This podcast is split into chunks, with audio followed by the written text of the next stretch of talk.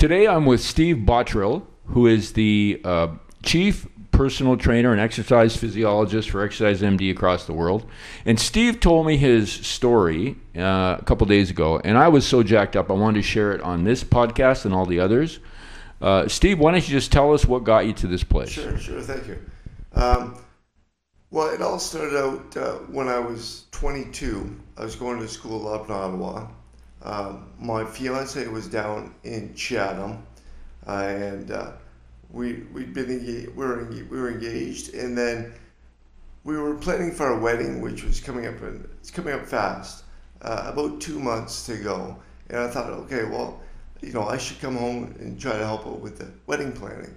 And you know, I hadn't been home for a while because the weather had been so so stormy and not nice, and we never I never tried to travel in inclement weather.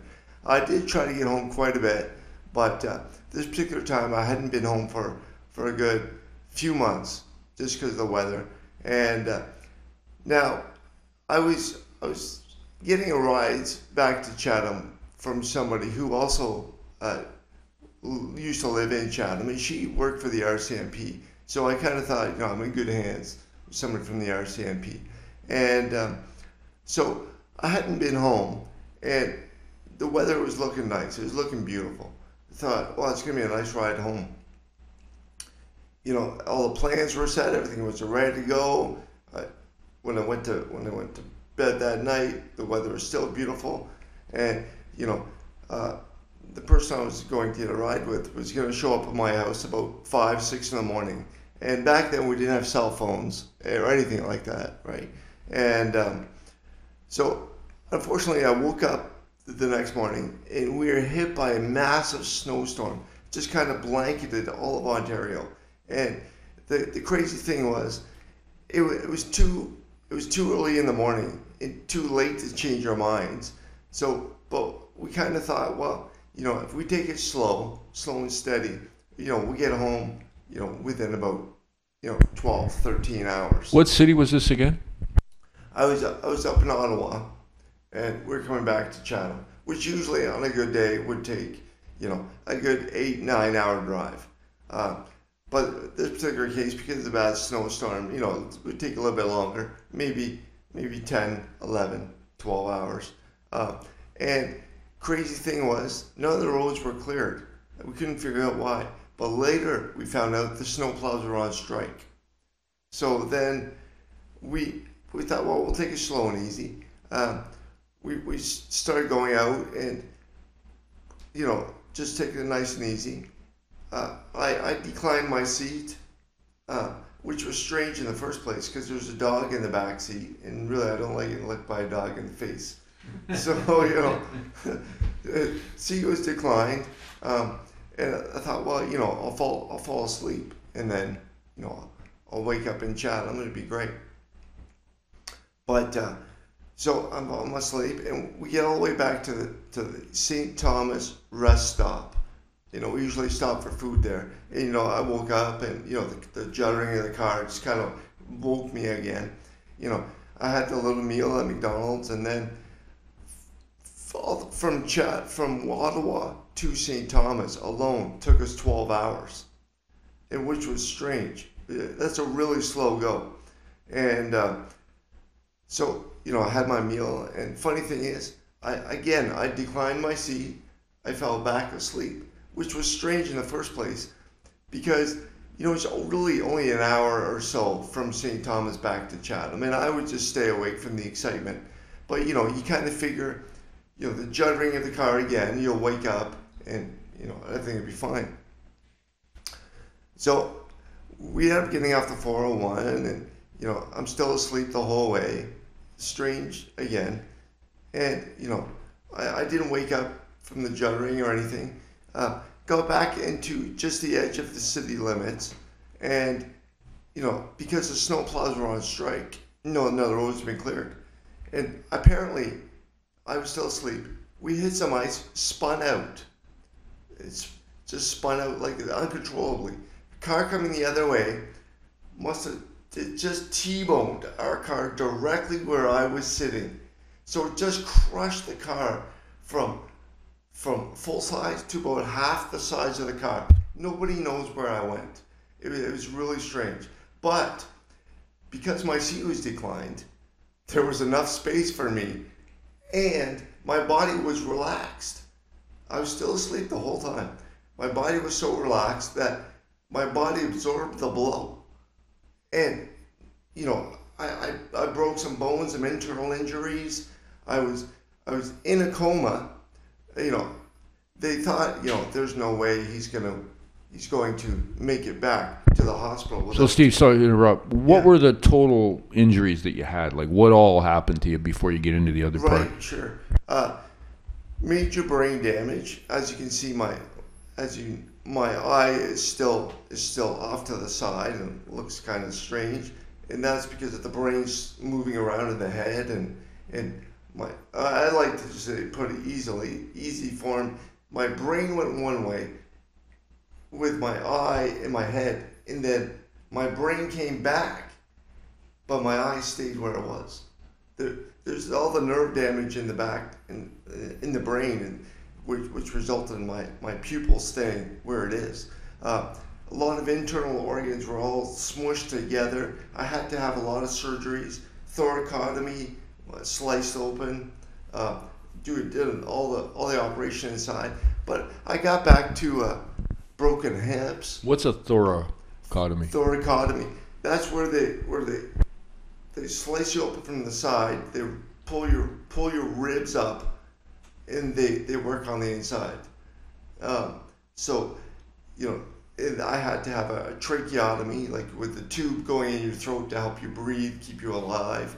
You know, I still have that scar uh, because apparently they didn't think I was going to live. So why bother sewing it back up? You know, uh, we'll just keep it the way it is. So I was rushed to Chatham, but Chatham wasn't equipped for the for the operations that I needed to survive. So they rushed me to the London hospital. But then, because of the strike, it was the OPSEU at the time. All the work the workers in the hospital were on strike too, so they were blockading the hospital. So it was hard enough for the ambulance to get in. Uh, and apparently, they had the hospital in Chatham had called London before, and they wanted to rush me there. Uh, they couldn't take the helicopter because of the snowstorm, but London Victoria Hospital said we have no room. But you know they're going to take. They took me anyway because if I show up at the front door, they have to let me in. So they kind of just, you know, they didn't think I was going to survive anyway. So they just wanted a, a place for me to go. So they put me in like a room, a small room area where on the floor where everyone's going to die anyway. So it really didn't mean much. But for some reason, there's a purpose for me. I, I kept surviving. I just kept surviving. And they couldn't understand why or how I kept surviving. So they thought, you know, my parents came down, my fiance came down because they were expecting me not to be there the following day. So they were going to be there just to see me one last time. But, you know, that knock on the door never came. And they thought, well, he keeps surviving for some reason. Let's get him to a rehab hospital. So they took me to Parkwood Rehab Hospital. And they were they just did amazing things for me. And, you know, I, I had a room up on one of the third or fifth floor, and the rehab rooms were downstairs in the basement. So that ride in the wheelchair from my fifth floor down to the basement was so much stimulation on my brain, I would just fall asleep. You know, they, they couldn't do anything with me because I was just falling asleep. And they thought, this is ridiculous. He's not going to survive. You know, he's just falling asleep. There's no way he's going to to rehab after this. You told me something once about before all this rehab started. You were you were there in a coma and they were talking about you. Can you share that yes, story? Thank you. Um, yes, uh, you know, doctor. You know, it's funny because when you're when you're in your coma, you can still hear things happening and going on around you. Um, you know, and would- doctors would say, "Well, he'll never be 100 percent. He'll never be 100 percent. You know, one in a million make it back to being normal again."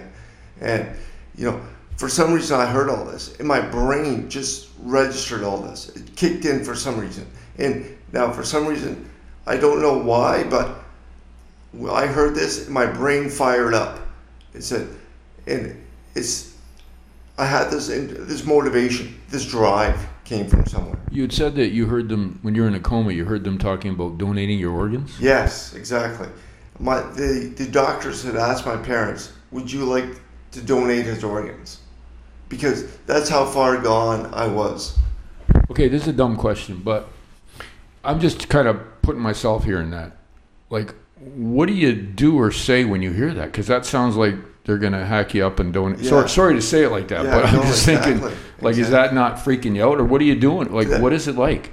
That it's hard to explain. There's there's nothing you can't explain something like that. It's it's just freaked out. I guess you just freak out and you're for some reason my brain was registering. My brain was still still going, and you know he'll never be the same. So you might you know you might as well give somebody else the the chance Right. at a great life. You know, and you know, and for some it never happened. It never it never materialized to that. Um, Okay, and- sorry, I interrupted you. We're going down to physio. stuff. yeah, going down to physio, you know, um, and you know, I I kept surviving and kept getting a little better, and you know, fortunately, you know, I there's muscle memory, I guess. Muscle memory kind of kicked in, and people they they would move your limbs, and my dad would move my limbs, and just to keep the muscles moving, keep the muscles doing what they're supposed to do instead of st- instead of being all stagnant and rigid. You keep he they would keep the, the, the joints moving just so that your muscles would remember, and some for some reason this worked. And now I I did really well at physio, and you know, um, I, I wanted to to do better than anyone had ever seen someone do at at physiotherapy. Uh, now, I just want like I couldn't talk, I couldn't walk, I couldn't see, I couldn't do anything at the time, and I kept saying home, home, and and they would people would say you can't go home yet, you can't go home yet, and one person that was my dad said something different, and he doesn't know why he said this or you know why why you know he didn't just say you can't go home yet. He said you know when you get stronger, and to me at the time getting stronger meant doing better physically because I couldn't walk, I couldn't talk, I couldn't do anything. So so I I then dedicated myself to physiotherapy. And that's where my love again of exercise and I see the healing the healing powers of physiotherapy and physio and exercise. Um, by doing the exercise, I I not only healed myself, you know, physically, but mentally as well. All that oxygen from doing the exercises and pushing myself to do things with exercise. So did you know that at the time, or like, did you say to yourself, "Hey, I did some research and I'm supposed to exercise my brain," or were you like, where No. did this, like, where did it come from? No, no, I, I didn't know. I didn't know that, and I only learned recently that that's why I healed so quick. Is I didn't know that if I uh, did things like through physio and through exercise that I would heal myself mentally, and but it just that just kind of was a reciprocal effect of doing exercise. So let's press pause for a second. Can you tell us briefly about your exercise athletic life before the accident? Yeah, before before the before the accident, I was athletic. I played a lot of sports, um, a lot of soccer. I played. I tried to always stay in shape. I always tried to run and keep myself physically active as it was. So uh, then that probably contributed to my, my healing as well. By staying physically active, when, when you when I came down with a sickness or an illness like this, I was able to recover quicker. Were you? Uh, did you play college uh, or university soccer? Yeah, yeah, that's right. I, at one time, I did play. Uh, I did play university soccer. I played soccer all over different places. Uh, Okay, so- in Ottawa, I was on the Ottawa teams. Uh, Carleton University. I was played in different cities: Windsor, Ottawa. Okay. So when you, Chad. I- I'm sort of going all over the place. I Yeah. hope that's okay. So when you go back to being at Parkwood and being in rehab, Yeah. when do you remember how long after the accident was it that you started to see the progress that you're talking about? Like how long did that take? That, that I started to realize um, uh, it was almost almost immediate, like almost immediately. Because you could see improvements every day. Every day I would see little improvements, you know, and I'm going to better myself each time. So today, yesterday I, I was able to run this far. Then today, let's do a little bit further. Let's go. How did you deal with all the negative stuff around you? Like Yeah, people telling you you're not going to Yeah. do it, you're not going to make it. Yeah. Like from the very beginning when they were going to donate your organs all the way up until. Exactly. Uh, because I did hear that every day. Steve, from the nurses, don't worry if you don't get to be back to 100%. That, that was kind of drilled into me every day. But every day, I would get mad at the, the nurses and the therapists and point at them and say, you know what? You're right. I'm not going to be 100%. I'm going to be better than 100%. And, you know, then, you know, and I don't know why they would kept saying that. Maybe just so I would internally motivate myself. Or, on the other hand, they might be saying that so that if I don't get back to be 100%, I don't go into a depression. Before the accident, were you a bit of a scrapper, oppositional guy, or did you get along with everybody? Like, what was your person? Because because what was it like before this? Yeah, before the before this, before the accident, I was I was I was really shy and quiet and always kind of followed the rules, but I always felt I needed to push myself physically and mentally. Uh, I did. I wasn't an opposition type of guy. I was more push myself to Did you get a lot of yellow cards in soccer? I didn't. I, I never did. I, I was I was a nice I was a nice guy. Okay, so here's a question because you know I'm a, I kind of a shrink on the other side, right? When I- so how does a person who's shy and get along with people and get to this situation and fight like crazy and and tell people they're wrong and they're? It's kind of like what a business has to do, right? A Exactly. startup business, you got to Yeah. say I don't care what 90 people say, I'm still going to make it. Right. So how did you make? What do you think happened to make that transition? That is a great question. Uh, that is a great question. Um, something something came over me, and I, I can't explain it. I just don't know how to explain that. How my life has suddenly changed from being a shy, quiet guy to now being more of a motivating you know, I want to get things done and do it type of guy. I don't know how, how to explain So that. okay, so, so thanks for answering those because I know I kind of stopped the story. But if you could take us from Parkwood to when you're almost going home to going home and then Right. the next step in your life. Right, right. So, so I was at Parkwood, and they, they, you know, again, they would always say, you know, one in a million, Steve, one in a million, and make it. Well, you know, well, I'm the one. I kept saying, I'm the one. You know, it, there's no question. I'm the one. I'm the one that's going to do it. I'm that one in a million. And then on the way out of the hospital, they said, "So you're the one." I said, "Yep, I'm the one." Yeah. Um, so I end up going back home. You know, not not like fully healed, but you know, I, I can still uh, you know operate as society. Uh, but then I still I still wanted to get back into playing soccer, into doing things with exercise. Uh, and I would go watch my old soccer team play, and for like about ten years, I would just go to the games and I would cry because I I wanted to be out there so bad, but I can't be out there. So it, it was really tough on me. So I had to I had to I had to pull away from soccer for about ten years. So the question that when we work in rehab, everybody tells us, and, and in, in a lot of parts and times in life, they say, you know, why me? It, it, it's not fair. Yeah. I was, you know, you're going to see your fiance. Yeah, You're just sitting in my a car, just just snoozing. Yeah. Why did you, th- when you're doing all this hard work, Mhm. how often and how did you fight the thought of why me? You know what? That's one thing I never thought. I never thought, why me? It was like this happened, and I'm gonna I'm gonna beat this. I'm gonna, I'm gonna and approve to everyone and prove everybody wrong. I, I was never because again you said about the negative. How do you fight the negative? I didn't allow negative to come into my brain, and that's maybe why I never said why me. So were you, so th- okay? Were, were you fighting? You think the negative that you were thinking as opposed now you're saying it's other people, but I get the feeling just now talking to you that it's the negative thoughts that kept coming into your mind. You kept fighting. You kept saying, "No, that's not true. I am going to make this." Is That's that right. That's right. That's right. Uh, because you know you hear it from so many people. You know they're they're trying to tell you you can't do it. You can't do it.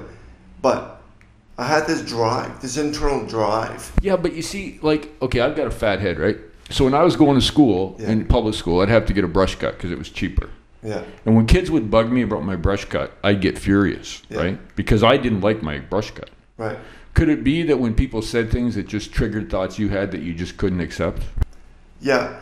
You know that's right. I I just did, that's exactly right. I didn't accept the fact that I wasn't going to make it. You're telling me all this negative. There's negative on the TV or on the radio. And if I would hear anything, I would just turn it off. Or I would not listen. I would not let it register in my brain. I just wonder when you're watching the soccer what the tears were about. Yes, the tears. The tears were about. I should be out there, and that should be me out there getting hurt in those tackles, and that should be me scoring the goals, uh, and something. Something that has happened to me that I can't control is, preventing me from being out there, but I I'm gonna fight tooth and nail and to get back out there. So just give me a little bit of time because I was so angry, like I was so motivated to get back out there. That that's what I did. I trained on it, trained. You said this lasted 10 years? Yeah, like I, I waited about ten years before I went to play soccer again. So for 10 years you kept grinding. Grinding and you said, I'm going to do this. I'm going to, for 10 years. for about ten years. Okay, a lot of people they get upset if things don't happen in like a week or Oh, two. exactly. Yeah. So how did you get the, the, the perseverance and the patience to do the 10 year thing without giving up? Well, that it's that it's that drive, that internal drive, saying, you know, proving people wrong. I, I wanted to prove people wrong. I wanted to prove that I was the one in the in the million that would make it, and that I could get back to being normal. And you know, I'll tell you a story. When I go back to playing soccer, uh, I- first of all, I had a hard time kicking the soccer ball, and you know, learning the the game, how the game operated again, and I used to score a lot of goals when I was younger, and so then I just wanted to score a goal again. So then I, I ended up scoring a goal. No, well, flip. This isn't good enough. I want to score more. So then, like every game, almost every game, I would start scoring. And I thought, and then one time I scored three goals in the game, got the hat trick. I thought, wow, this is it. It has been so long, and I I've done it. You know, I'm back. So, so what I find so incredible that most people who play a sport at a high level Yeah, then have a hard time going back and doing it recreationally. yeah. You Yeah. went, you went back not recreationally, but you went back where playing what was it house league soccer Well, it was just house league soccer. right became like playing at a CIS championship or playing. Well, you I, know. I didn't go back to, to the CIS, but uh, I, did, I did go back playing rec soccer, and then I heard about uh, you could go on the, the national one of the national Paralympic national teams. Thought, well, we're gonna give that a shot. You know, I can't see properly. I can't move my eyeballs downward, so, but I kind of had to adjust my game, and that that was really difficult. First of all, learning how to play the game again without seeing properly. You know, moving your head in certain directions, and it just thought the timing was different. Um, but then I, I managed to I managed to figure that out. And So take us from a time when you're home and things are kicking along. Ten years later, how did you get into exercise, personal training, and what do you do Yeah. today? What happened to your life? okay, after afterwards, I, I had planned on being a teacher. I'll, I'll tell you I'll tell you some of this, and uh, then, but funny thing was that now that I I read a page or two from a book and I'd fall asleep, So again, I have to retrain my brain. But so it was almost impossible to be a teacher again. So, but I thought, well, I want to go back into the school system, but I want to help out kids who have been through what I've been through. You know, maybe they have a brain injury, maybe they have a disability. You know, so then I became an EA because I was helping kids with some kind of disability learn again. Because my I could still I could still teach and and do it, but you know it wasn't I couldn't necessarily be a full time teacher. Um, so that's what I did, and then after that I went on to being getting into exercise. Um, they they were offering a personal trainer's certification at the YMCA because I had done some volunteer work there. So then I learned how to be a personal trainer through the YMCA, and then then I heard about working with seniors, the senior population. So then I started doing that through the VON, and I so then I was doing exercise for seniors, and then for people with disabilities, we kind of branched out, worked with people with Parkinson's and people with MS, seniors, uh, people with stroke, injury, any acute injuries. So that's how I got really uh, into exercise therapy again, uh, is by helping out others. And I have been through it, so I know exactly what they're going through because I've done it, and let me teach you what I what I know. So the two major reasons people tell us they don't exercise is time and motivation. Yeah, So how do you motivate someone who says, you know, I really need to exercise, I want to exercise, but Yeah. they, which is about 85% of Canadians. right, right. So how do you think you can motivate people to exercise? Well, one one way would be, you know, a lot of people are in, are in the same same scenario that, you know, if they don't exercise, well, their sicknesses or illnesses are going to get worse, uh, or you know, people with MS or Parkinson's. If you don't exercise, again, your your sicknesses and your illnesses will get worse. So, do some exercise. Like you don't really have to exercise that long. You, there's there's ways to, to exercise that you don't have to exercise for a long period of time. It's not it's not like the old fashioned exercise push-ups, jumping jacks. You know, you what you need to do is get your heart rate up. And there, there's certain techniques that through Exercise MD that have been that have been formulated, developed, where you don't necessarily have to exercise in a long period of time uh, to get the benefit from exercise.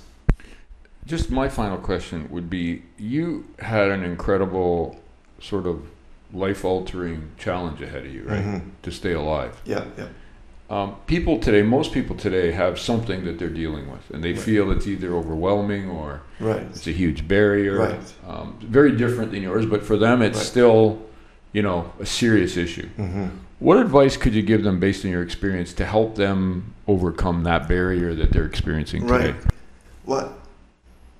Each day, each day is, a stepping stone. All you have to do is take one little step. Just take one step. Just start out with just starting out small, and then you'll see you'll see the benefits.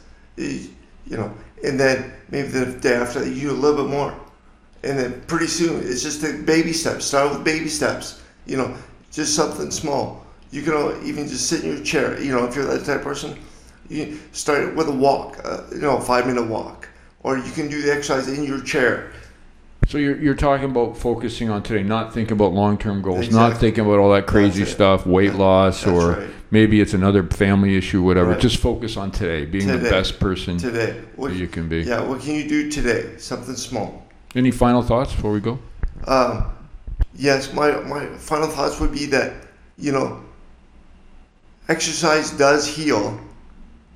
And through exercise, you can, you can transform your brain into, to have more clarity and to, to think better, better memory. Um, you, you will be surprised at the, the benefits that you will receive. Well, thanks, Steve. I just want to say, hearing the story a couple times, and it never gets old. And it really makes me, you know, some days you get up and you think, okay, this is a challenge. This is nothing compared to your stuff, right? And and I, I say that for because you're such an inspiration, and uh, I'm excited to work with you. Thank you. Thanks. Okay. Well, was that? Good. What did you think? I thought it was r- r- really good. Yeah, was that pretty good? Yeah. Okay. I gotta stop this thing. How do I stop?